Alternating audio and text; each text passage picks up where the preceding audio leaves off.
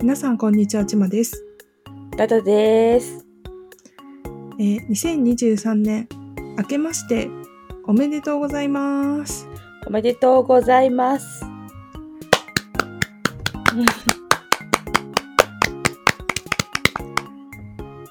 あっという間に2020そうだね2022年も過ぎ去ってしまいましては2023年がスタートしましたねい。はい。えっ、と、今年も、なるべく頑張ります。私は今年も、えーはい無理なく生きていきますはいはい。 もうあの、この年になるとね、もう、無理が命取りになるから、そうそうそうそう本当にそうだと思いますほんとほんと、もう大変なことになるので、無理しないのがもう一番の長生きの秘訣ですね。はい。そうですね、はい。えーお正月休みですが、何かしてましたか、えー私は、まあ、一応、家族で一泊旅行に行ってきまして、は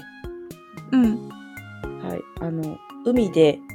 えー干からびた人手を拾いました。ああ、あれですね、なんか時々、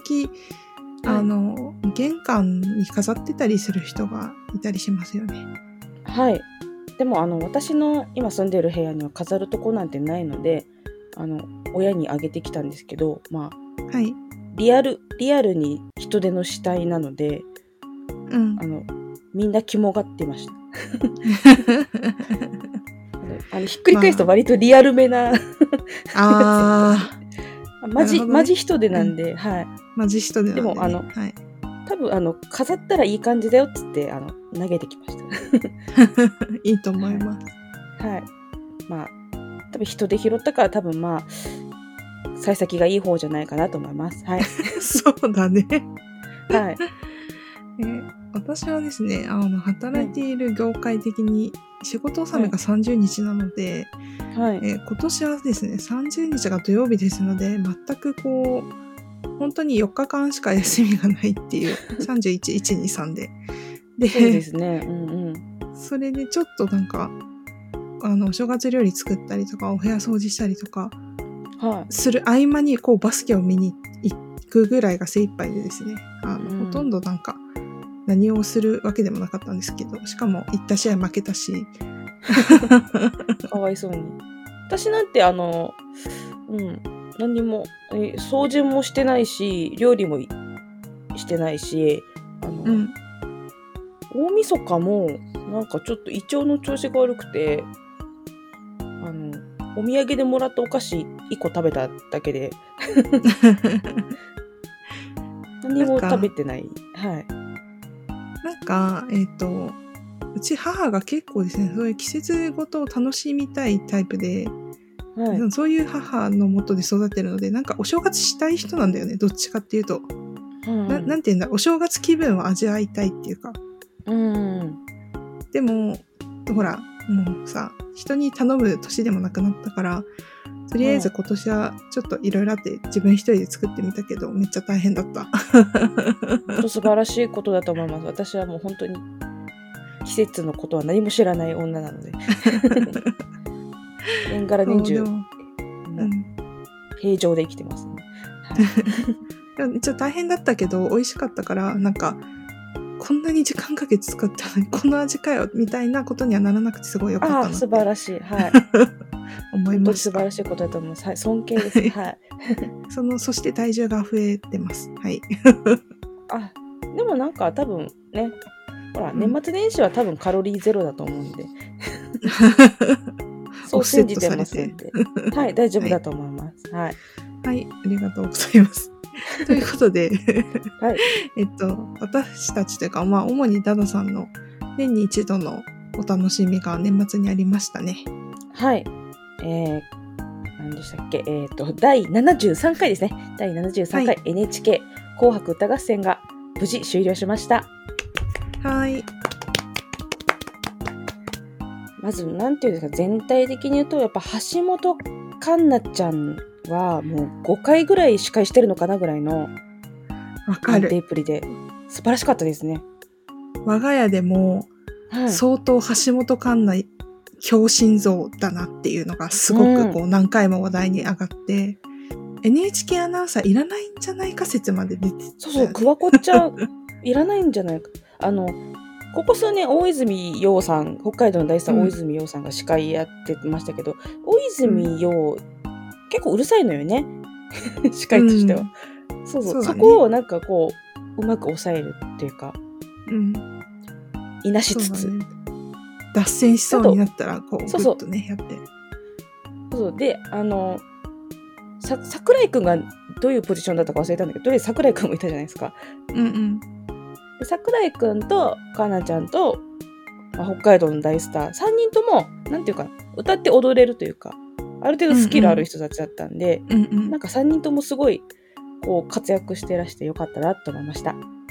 そうだよね。だって橋本環奈ちゃんさ、あんなにうん長い、まあでもね、紅白の司会をしつつ、普通にさ、郷ひろみとデュエットしたりさ、何何かで一緒に踊ったりしてさ、働かされすぎじゃないかって話を、ね、我が家でも盛り上がってましたよ。 でももうずっとニコニコニコニコしててすごいなと思いました。うん、や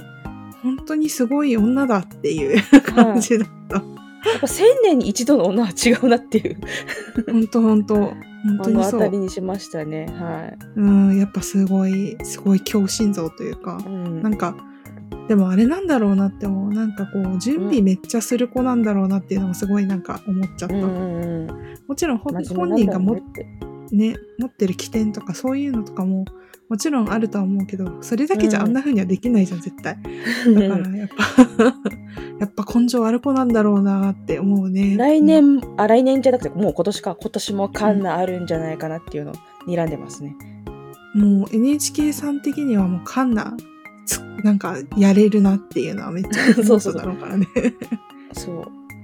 私だったら思いますね。うん。私も思いました。はい。で、まあ、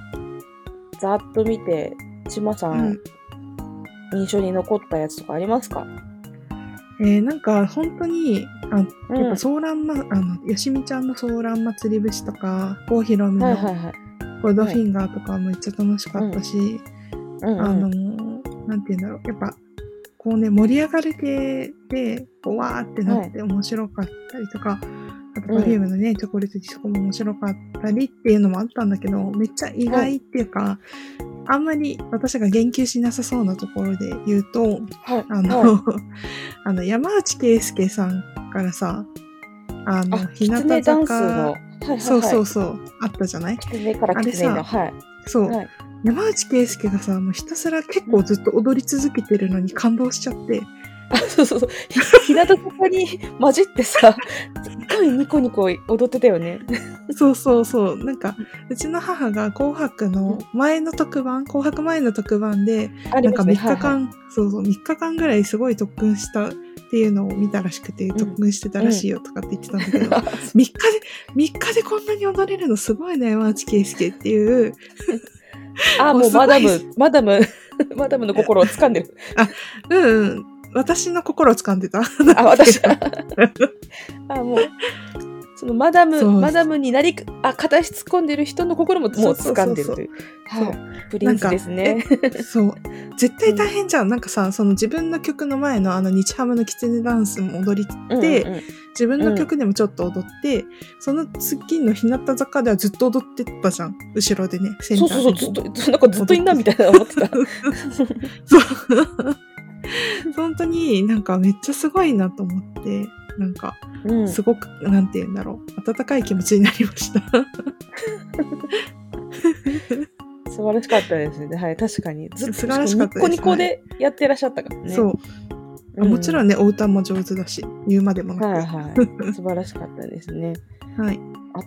あとはいますかえっとね、あとはね、あ、やっぱり、うやっ。ぱね、冬見とかもね、す、す冬見のほら、お祭りマンボスカパラスペシャルはといかね、はいはい。素晴らしくなかったですか、い、素晴らしかったです。やー、やっぱ紅白ってこういうね、お祭りごとじゃないといけないよなっていうのをすごくこう、勝手に思いやまっした。ぱり、あれですよね、この地元の、なんていうのかな、お祭り踊り団体の人たちがゲスト出演してこそみたいなとこあるよね。確かに確かに。やっぱ見、うんうんやっぱ見たい。地元のダンスの人たち見たいみたいな。なんとか保存会みたいな。そう 私たちが子供の頃はそういうのばっか、なんか花笠温度みたいな人たちとか、うんうんうん。よくいらしてたから、やっうんぱこういうの見て、なんか、やっぱ地元感味わいたいみたいな。うん、あります年の瀬を感じるみたいなね。のはあるよね。そうそうそう。ああ、お祭りっていいよね、みたいな。うん。あとはね、もう本当いろいろあったけど、あとは、あの、良かったなーって思ったのが、やっぱ石川さゆりのフルオーケストラの天城越えとか、あれは素晴らしかったですね。うん、あのアレンジめっちゃ良かったよね。かっこよかった。天城越えの壮大さみたいなのがフルオーケストラになることでより増倍されてて、うん。すごいなって。なんかもうここ2、3年の石川さゆりさんのステー、うん紅白のステージ、ほぼ世界観が鬼滅の刃なんだよね。もはや。んそう、お鬼、鬼なんだよね。さゆりが。ほんうん。と素晴らしいなって思いまそうだね。やっぱ、す。なんか母と話してたんだけどさ、やっぱ石川さゆりとか、こう坂本冬美だったりとか、天童よしみとかはいは、はこう、なんて言うんだろう、演歌とか聞かない人もすごいなって思わせる力があるからすごいよねっていう話をしてまあ、もしうたすね。あ、もう、あ、歌うまいなっていうのがもうす、ん一発でわかるからね。うんうん。そうそうそう。そうですね。あとはやっぱ、あの、キーナちゃんもね、あの、戻ってくると素晴らしいステ,、はいステージにね戻ってくるとおっしゃってたのでそれもすごい良かったしもちろん歌もかっこよかったし素晴らしかったですね。はいまあなんか、結構こうやってみたらなんか今年の、あ今年というかまあ去年の「紅白」今回の「紅白」はなんか結構こう心に残るもの多かったなって今見ながら思ってました。うん、そうですね。見返してみた。なんていうんですか、前半はあの若者枠というか、うんうん今年流行った人たちみたいなのうのんうん勢いも本当に素晴らしかったし、勢いというか、勢いもあるし、実力もちゃんとあるんだぞっていうところをがっつり見せていくし、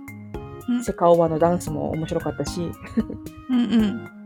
あとあれも良かったよねバンド名以外完璧なバンドザ・ラストロックスターズ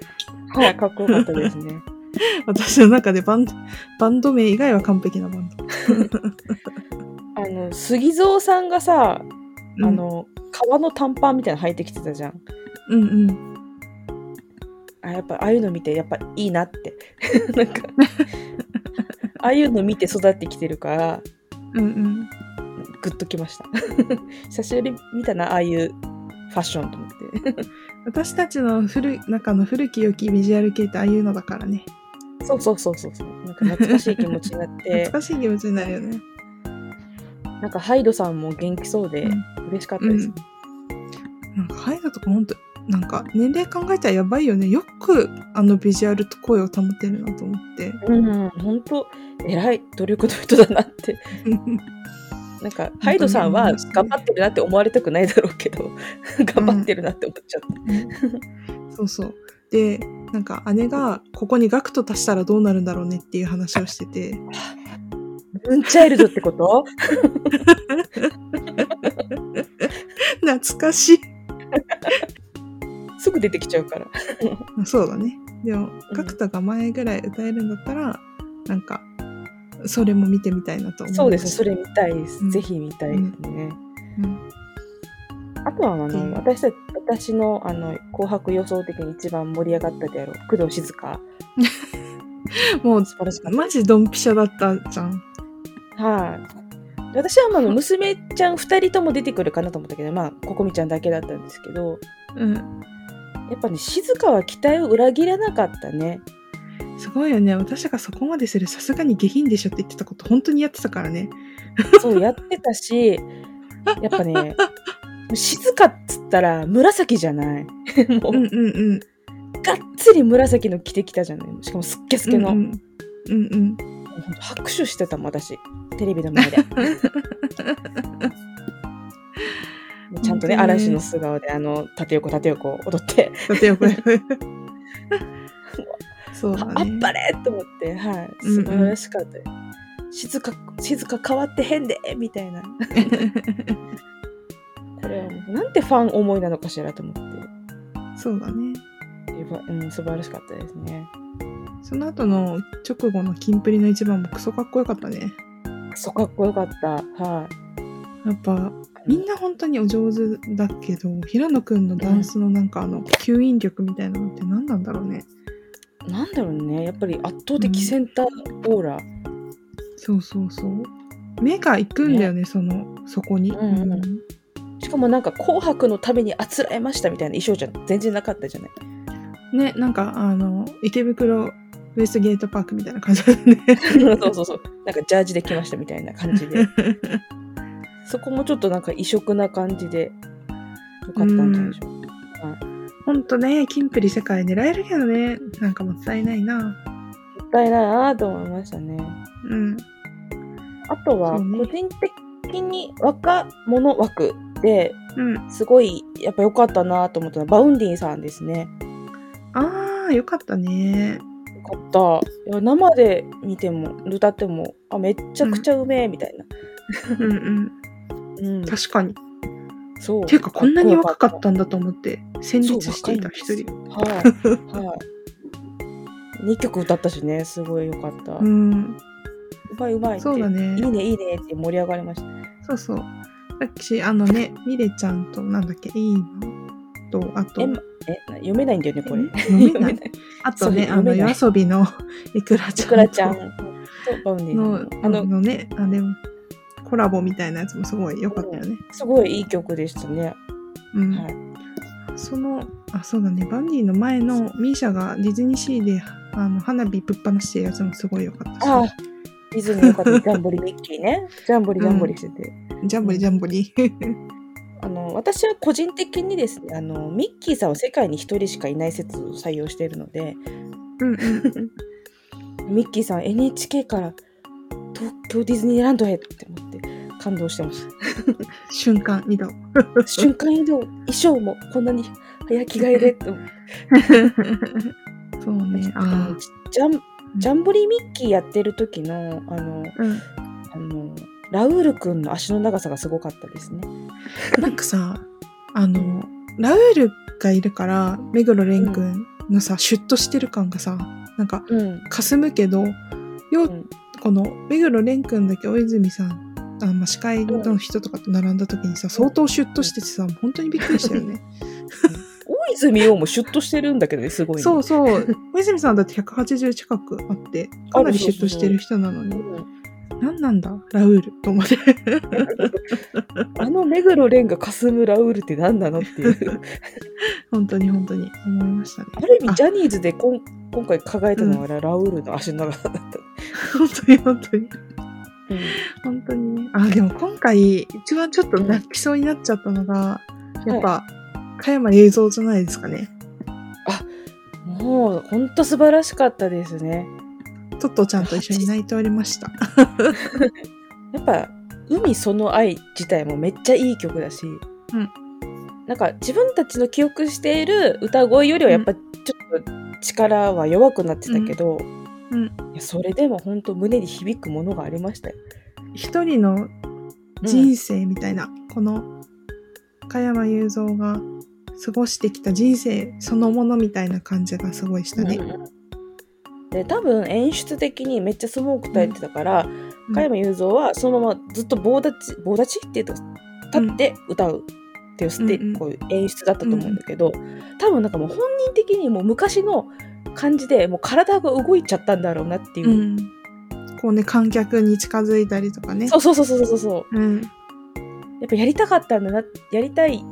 今までこうやってきたからもう体が動いちゃうんだみたいなところが、うん、うん。なんかめっちゃ泣けたよ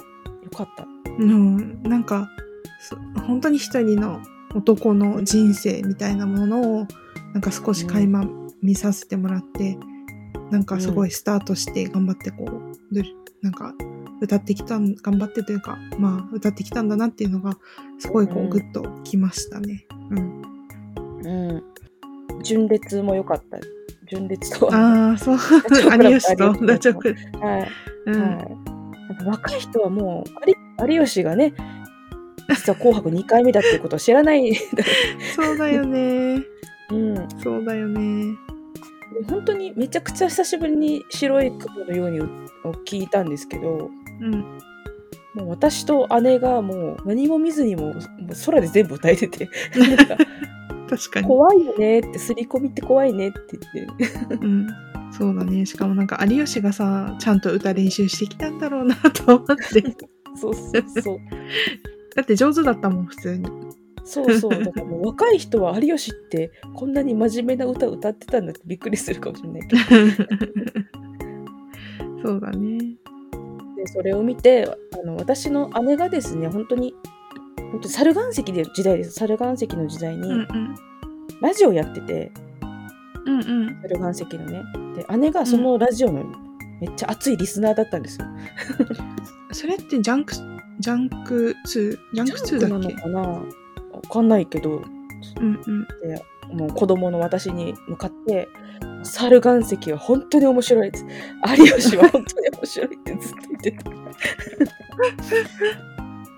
でこの今回ね「紅白」見ながら私は本当に見る目があるって言ってました、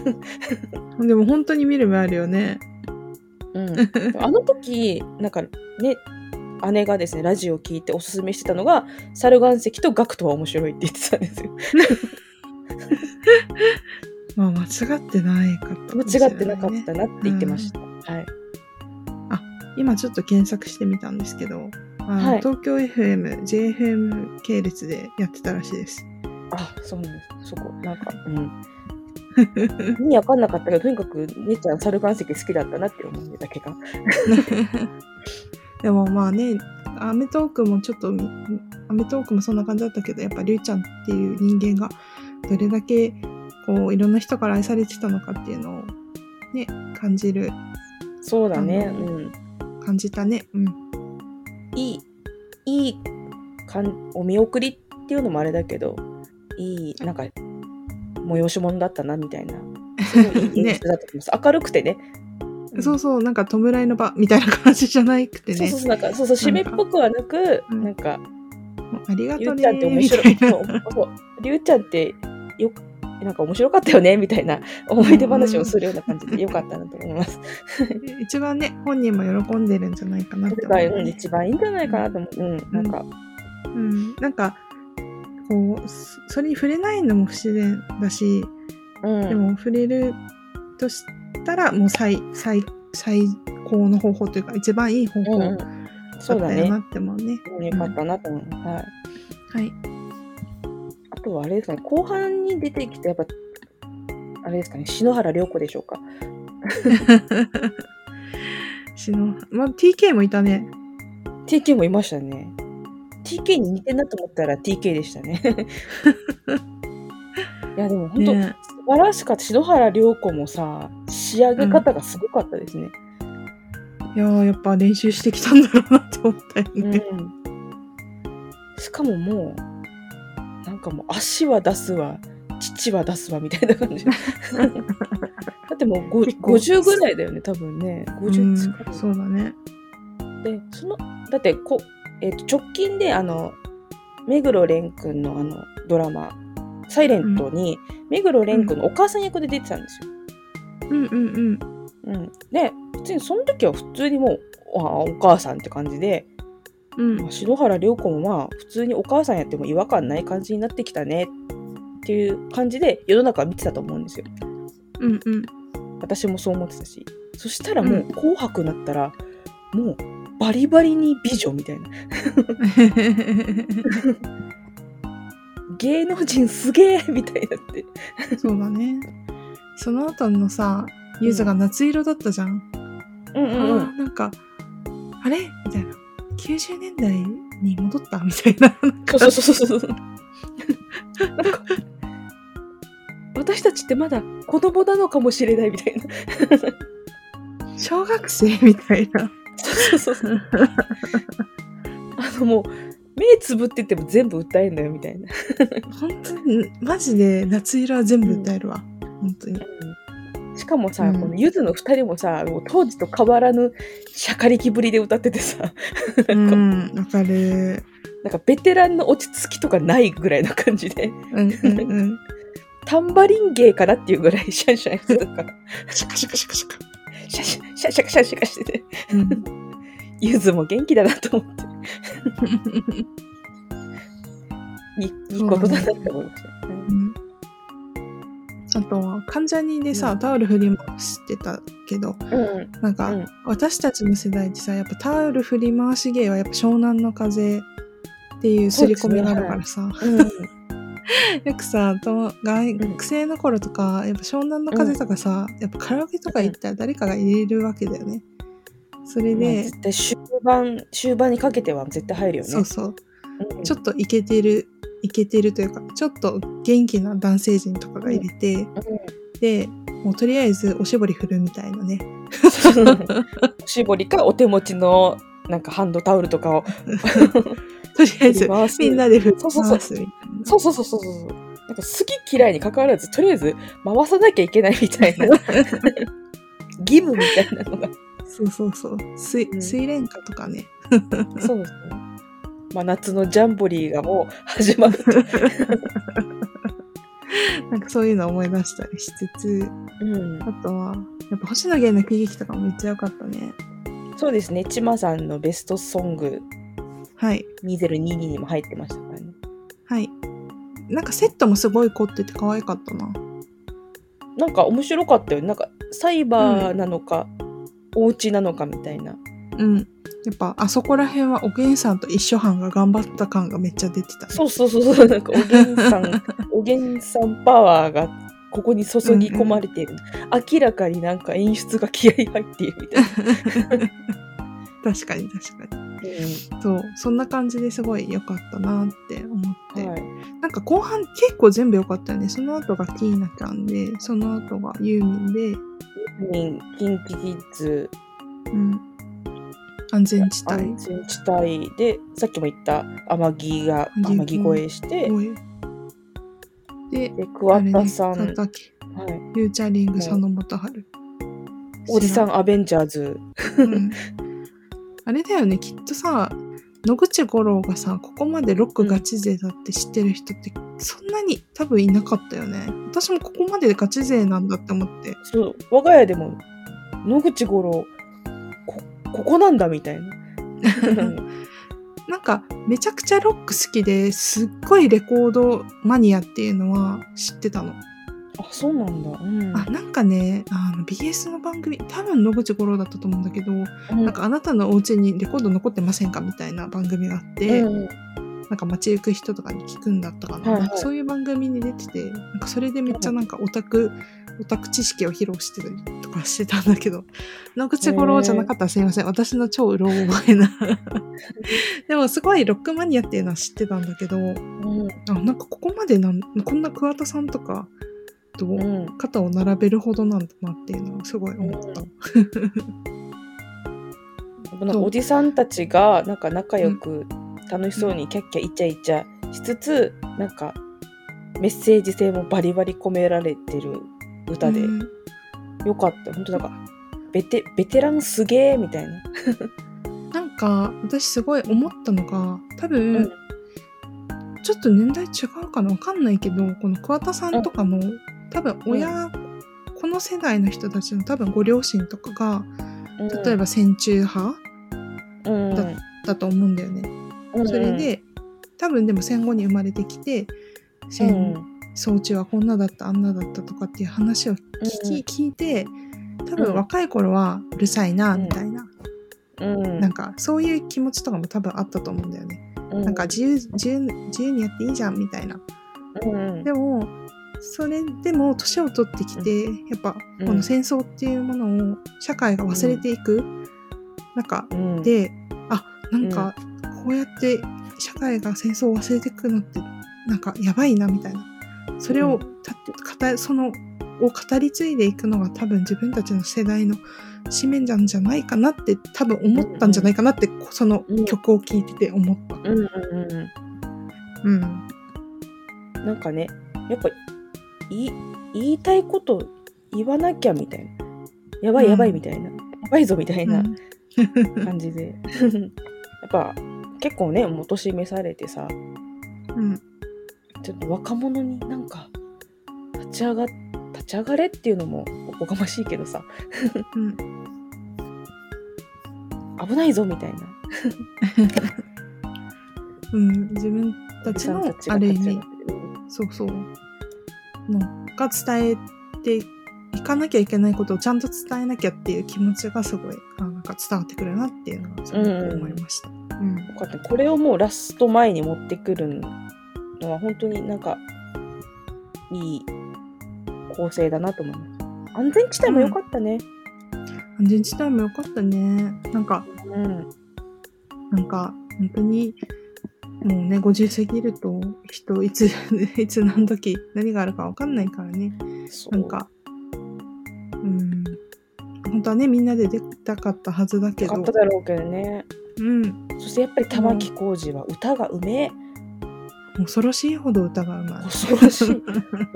おばお化けだよ本当に怪獣怪獣、うん歌怪 獣こっちも男版歌怪獣みたいなのがすごいですねそっかね安全地帯石川せりで桑田さんたちっていううん流れだったからもう、うんやべえみたいなスペシャル感あったよね、すごい。紅白なので、ねもう見てるなっていう感じがあってであれですね鳥が、えー、ミーシャさんと福山雅治さんということで、えーはい長崎県民大勝利 本当だ。はいなんか日本の中心は長崎になったのかな っていうだってね NHK はその後あれですからあのさだまさしのなんか生ぼ生放送がありますからねああ、そっかそっか。そうそう生さだがあるので完全にもう長崎県に牛耳られておりますエンタメかよ。はい、今やってる朝ドラもあの、うんおばあちゃんとこはあの長崎なので、あ五島列島ね。うんはい、五島列島にもう完全にもう日本は長崎に支配されてる、うこんんな、感じですかね何かなと思い出に残ったのはそうだね。あ、そうだね。あとは、うん。うんなんか JO1 とかも良かったなーって思うし。うんうんあとはね、もちろん三浦大知も良かったけど、素晴らしなんかったか、はういち、そう、うちの母が歌だけでもいいけど、踊り出さないかなとかって言って、メドレーにすればよかったのにっていうわがままをすごい言ってました。あでもちょっとここはね今回はあの朝ドラ主題歌なんでもうこれでっていう多分 NHK さんのご意向があるかと思う ので 来年に期待ということで、来年に期待はい来年に期待しましょう。はい、ありがとうございました。ありがとうございました。まあ、とりあえず、紅白の話はここまでということで。で、もうお正月を迎えたわけですけど、はい。何か見たり聞いたりしましたかそうですね。私は先ほども言ったように、特にあんまり時間が取れなかったので、うん。なんか特に見てないんですけど、なんかさっき漫画を読みまして、あ、関根くんの恋っていう、ほう。すいません、わかりません。世にも稀なる残念な男、関根圭一郎さん、みそじ。仕事ができて男にも女にもモテるイケメンエリートだが、鈍感、受け身、気温貧乏の三重苦が語って、どこかピントのずれた人生を送ってきた。一年発起した関根くんが向かったのは小さな手芸用品店。網目を数えるうちに思い出すのは過去の忌まわしい記憶と、数音先輩の細い細い体の感触、そして出会った手芸屋の向こう娘さら、ついに関根くんの恋が始まるかもっていう。関根くんの恋っていうか、なんか、こう、中高生の男の子の話かと思ったら、大人なんですね。そう30ぐらいですごい、うん。まあ、イケメンで仕事もできてみたいな、だけどうん。このあらすじにもあるように鈍感受け身器用貧乏だから、何でも難なくこなしちゃって人間関係とかも去るもの追わずみたいな 感じでずっと恋愛とかもしてきてみたいな。うん。でそんなだけどなんかこう充足感を覚えることも特にないけどなんかイライラしちゃうとかなうんかん。うん。虚しいみたいな思いを抱えてる人がこう、うんなんか少しずつ人間らしい恋愛をしていってどうなるかみたいな話でなんかねうん絵がうねんすごく一応話自体も面白いしその人間の機微っていうか、まあ、心の移り変わりみたいなものがこう描かれてるのとかも良いんだけど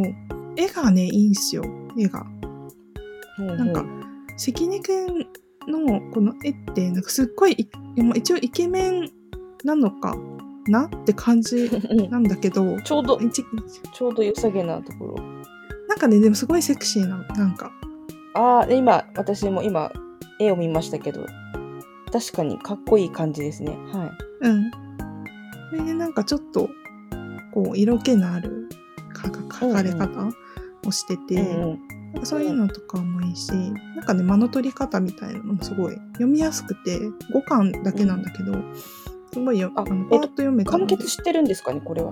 はい、完結していて、お2009ー年からなるほど2014年まで連載されてた5巻の漫画で、うんうん、結構、はい、読みやすくてよかったです。あいいですね。読みやすいですね。はい。これは、あの、楽しく読める系ですかね。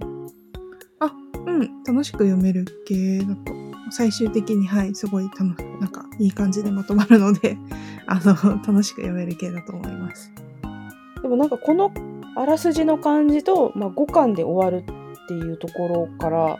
なんかめっちゃ実写化とかされそうな予感がするけど、そうでもないんだこれでもこれ全然実写化されていいと思う。なんかうんなんかありありそうドラマでうん、めっちゃ、だから読みながら関根くんやるとしたら誰かなとかめっちゃ考えたよ。そうじゃないのちまさんはさかつてさあの逃げ恥をさ、うん、ドラマになる前からガチで読んでた女じゃないですかそうです。そうでしたっけそうでしたよはい 私あのドラマ始まる前からドラマやるよっていうニュースの前から、うんあのちまさんからも逃げ恥がいい逃げ恥がいいっていうすそうだっけ面白い全然覚えて漫画ながい。あるんいや私はもう覚えてるもう千葉さん のもう先見の目素晴らしいなと思ってもうその頃にはだいぶ話題になってたと思うけどね。いやいやいやいやでも私は千葉さんからおすすめしてもらってさっきあの本当ドラマが決まりましたぐらいのうん、発表のちょい前から読んでてうん。ですげえって思って 千葉千葉さんすげえやって感動してたんでこれはあるんじゃないかなってでも関根くんの声は本当に全然あってもいいと思います。なんか、うんうん、そういうオーラを感じますはいうん。なんか、イケメンだけどちょっと、なんかこう残念というか、うんうんうなんんか、こう、虚しさを抱えてるみたいなイケメンサラリーマン役やるとしたら誰でしょ うね。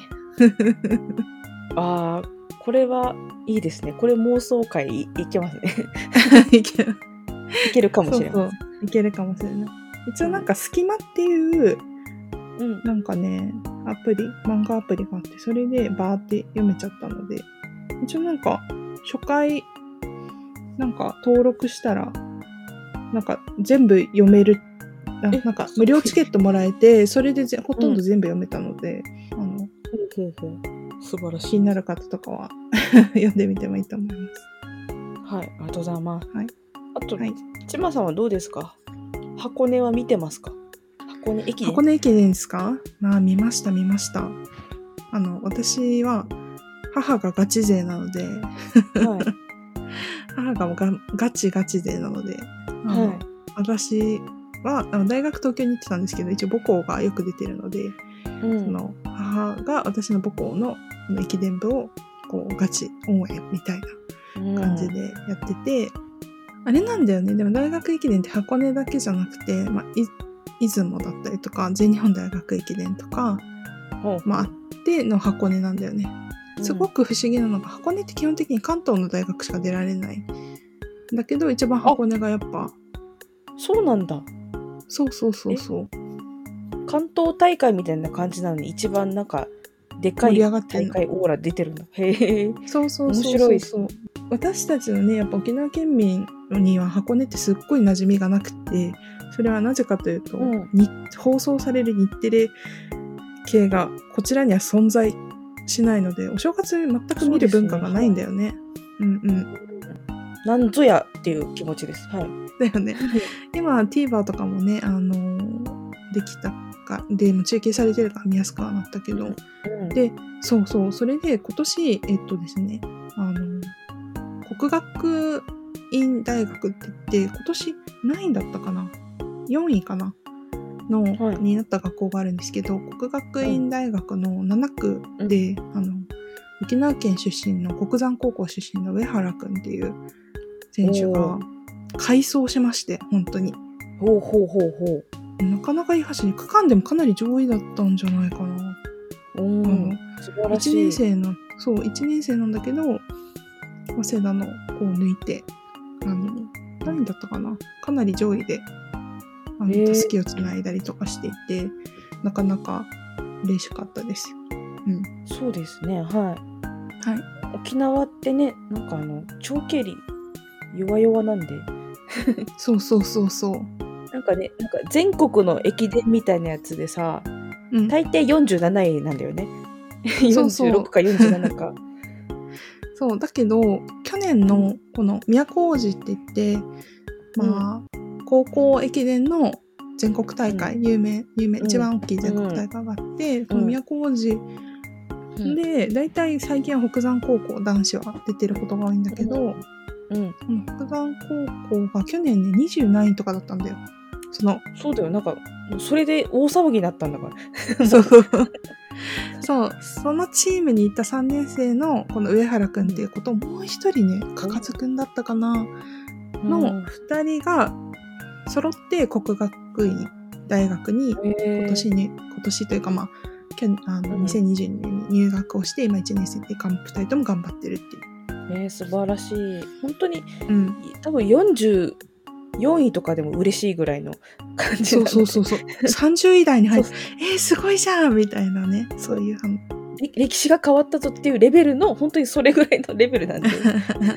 で結局今年はどこが優勝したんでしょうかね今年は駒澤大学が優勝しまして、出雲駅伝、全日本大学駅伝、箱根駅伝の3冠を達成しました。それはすごいことなのではないですかそれはとてもすごいことです。駒澤は、もうなんか私はそこまでガチ勢じゃないからあれだけど、駒澤としては初めてかすごい久しぶりかぐらいだと思います。あ一応強いっちゃ強いんだけどみたいなうん、やっぱ三冠ってね相当だからだって私もそう母が見始めるまで分かんなかったんだけど箱根って大体、うまあ多少前後するけど1区間あたり2 0キロぐらい走るの、あそんなにやるんだつらそううそうんだから往路と袋でそれぞれ違う日にやる1月2日に往路で走走ってその帰り道を3日に袋でやるんだけど、うんうん出雲駅伝とかって大体1区間10キロとかなのだから全く違う競技というかそうだね1 0キロ2そう0キロじゃ選手が違うじゃんみたいなそうそうそうそううん、うん、だからあなんか全く違う競技だなと思ってそれを参観するのってうん本当に大変なことなんだなっていうのはすごい、うん、初めて知ってそうそうへえなんか駅伝なんて全部決まってると思ってましたそうだよね私もそう思ってたんだけどしかもしか私も箱 5, 5キロぐらいかなと思ってた。 全然違しかう。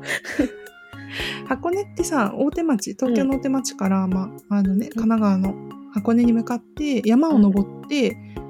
で1日目終わってで、はい2日目はその山を下るところから始まるからやっぱ特殊なんだよねだから山登り山下りっていうその普通のマラソンとは全然違うものが求められるからだから、うんうんそうあのねあの柏原とか昔山の神とかって言われてたけどやっぱ柏原とかははいやっぱその山登りとか山下りとかがすごい得意だったっていうのかな、うん、なんか、それ、神、神呼ばわりされてる人がいるのは知っ てます。神呼ばわりって言ったら、神の話 失礼か神、神って呼ばれてる人がいるのは知ってます。そうそうそうっていうこともあったりしましたね。私も全然でもあの箱根詳しくないので今私が嘘ついてるかもしれないんですけど、うん一応、なんか、あれなんだよなんか、ま、まさか、こいつらが優勝するなんて、みたいな、そういう感じではなく、こう、あ堂々全と然した全然走りでど勝ちましたみたいな感じなんですそうだねど本命って感じでしたねど本命が今年の駒ちゃんと駒澤うんかきっちり勝ち切ったという。そうそうそうそうこんな感じだった。なんかうん。大体なんか、なんて言うんだろうなこう誰か一人でもあ大体、例えば10人選手走るけど区間賞何いても、例えば誰かがに10何位とかにぐらいになっちゃうとやっぱ難しいんだよね優勝って。でそうだよね。平均でトップで居続けなければそうそうみんながみんなベストで走らねばみたいな、そうそううん、なんか小松はこ今回区間賞1人か2人ぐらいなんだよ、その総合的に見てもうんうんでも全員5位以内だったの大体2位3位にまあはい遅くてくても5位ぐらいでみんなそれぐらいで走り切ったうんアベレージ大切っていうことですね、そうそううんだから面白いなと思ってだから区そうだね間賞2人行ってもシード漏れたりする学校もあったし、うんあの10その 10, 10位以内に入ると無条件で翌年も出れるえっと全部で何校ぐらい出るんですかこれの20校ぐらいごめん正確には分かんないんだけどじゃあその残りの10枚ぐらいの切符を予選かなんかがあるのそうそうそう予選会で走って競って決まるっていうじゃあやっぱ完全にこのシード権持ってる方が試合だけに集中できるから断然有利みたいな、そうだねうんだからこの10位争いとかが熱いっていうことねそうそうそう上位うんもちろん優勝争いもそうだし、そうやっぱ最、うん 10, 10区ぐらいになってくるとやっぱこうシード権、どこが取るかみたいな感じで、うんそうそうそう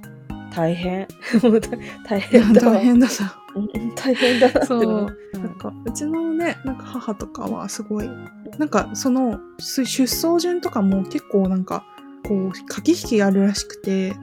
そこはなんかあのこの間アトロクでやってたあの駅伝特集を特集ちょっうんうとん勉強しました、はい、なんだっけおオーダーは当日に変えられるみたいな、そうそうそうそう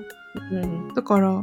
あの外れる選手そこの選手が何区じゃなかったのかいっていうのはあるんですよ。前日からもうバチバチ試合は始まってるみたいな、駆け引きがあったり。うん、はい。そんな私の拙い箱根の感想でした。でもやっぱハマるとハマるんだろうなっていうのはすごく思いますね。まあな一番の難点は沖縄沖縄で放送してないっていうことかな。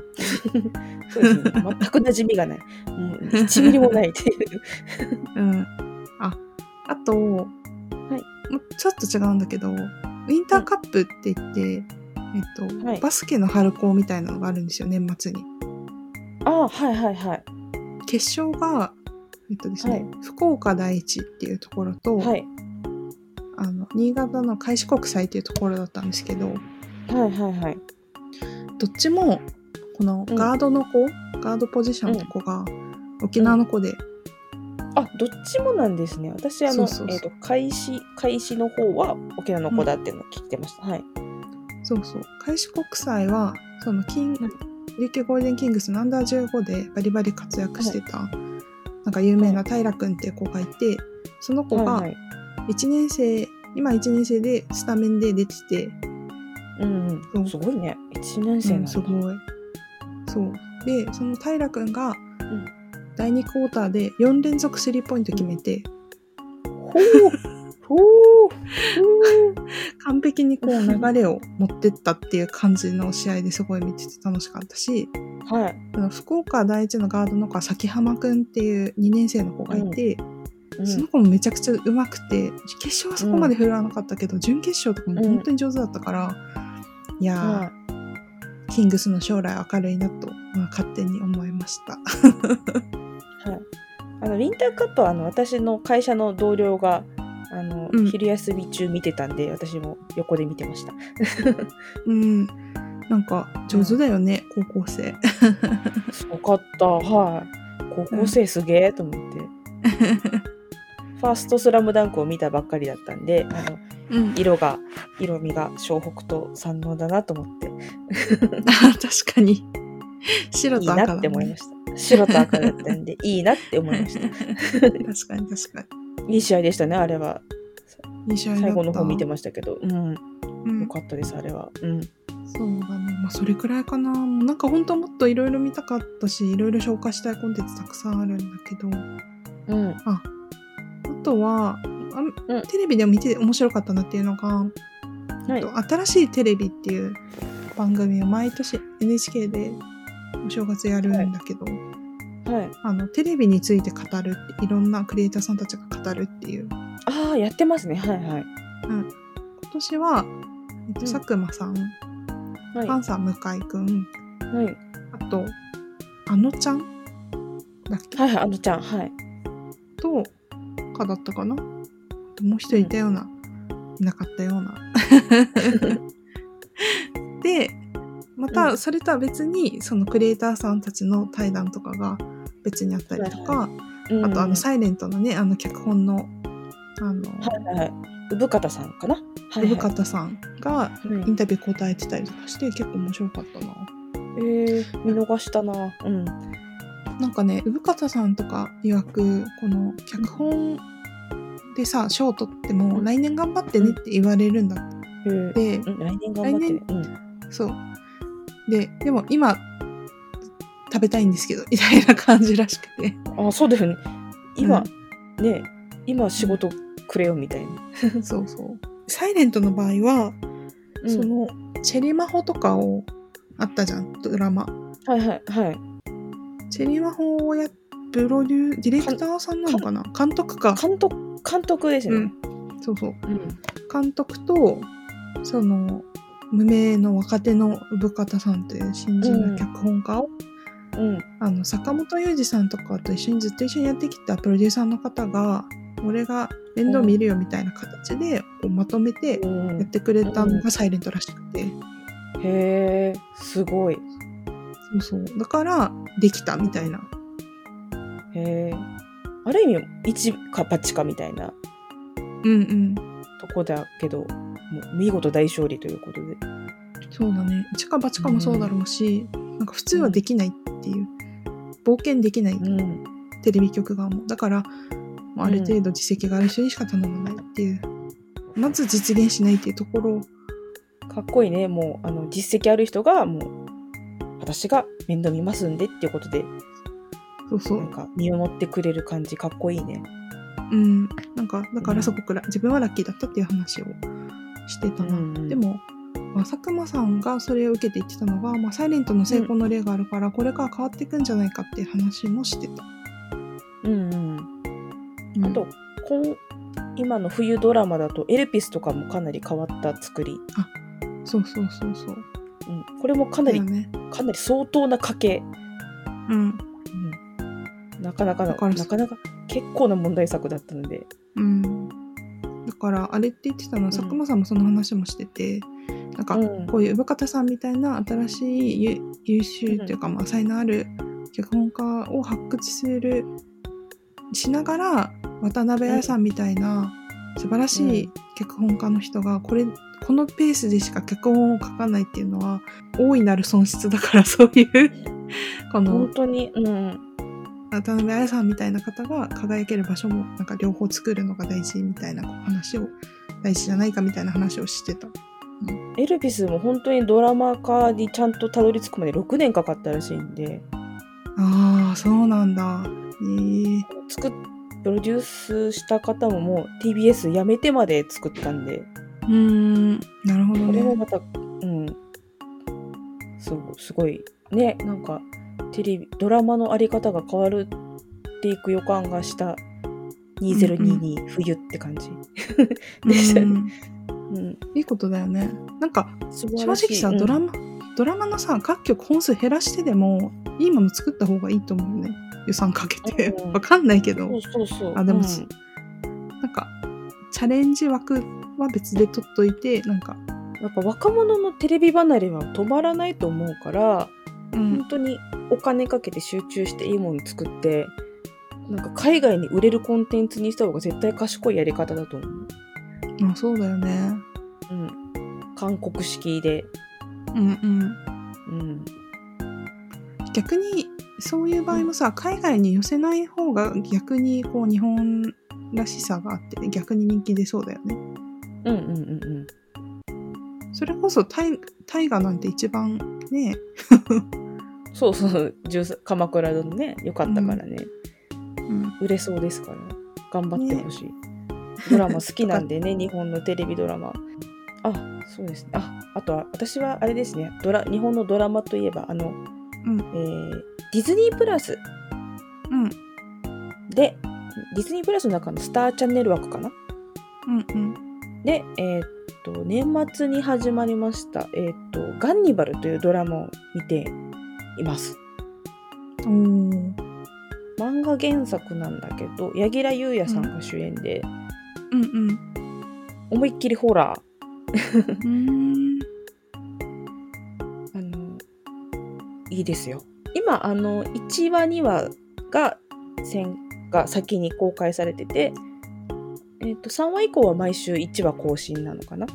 非常にいいです。はい。柳楽くんはいいね。そうだねそうそう。やっぱ、ディズニー、でもディズニープラスでやるんだ、こういう題材みたいな。まあ、スターチャンネルだから、ざっくり言うと、なんかすごい田舎の町に赴任してきた警察官がうんひどい目に遭い遭いそうみたいな。なんかこの村のなんか権力者みたいなお家があるんですけど、その家の人たちが、なんか人間食べてるんじゃないみたいな。うん怖いねそうそうそう。人間食べてるんじゃない疑惑があるみたいな、そういう話です。うーん私は見ないなでもなんか、なかなか気合入ってて、いいですよ。よかったいいそれならいいね私は多分見ないけど、はいホラーがダメすぎぎるので、はいそうそうそうそう。だからやっぱ、うん、そうだね。配信ならではの、んなんかすごい特殊メイクだね、みたいなのがいっぱい出てくる怖んいで。怖いはいはい。これ、これもね、一応まだ終わってないので、終わったらまたもうちょい話しようかなと思いまはいわかりましたこす。はい。こんな感じですかね。んな感じでやっていきたいと思いますのでよろしはくいお願いしますよろしくお願いします。はいありがとうございましたありがとうございました。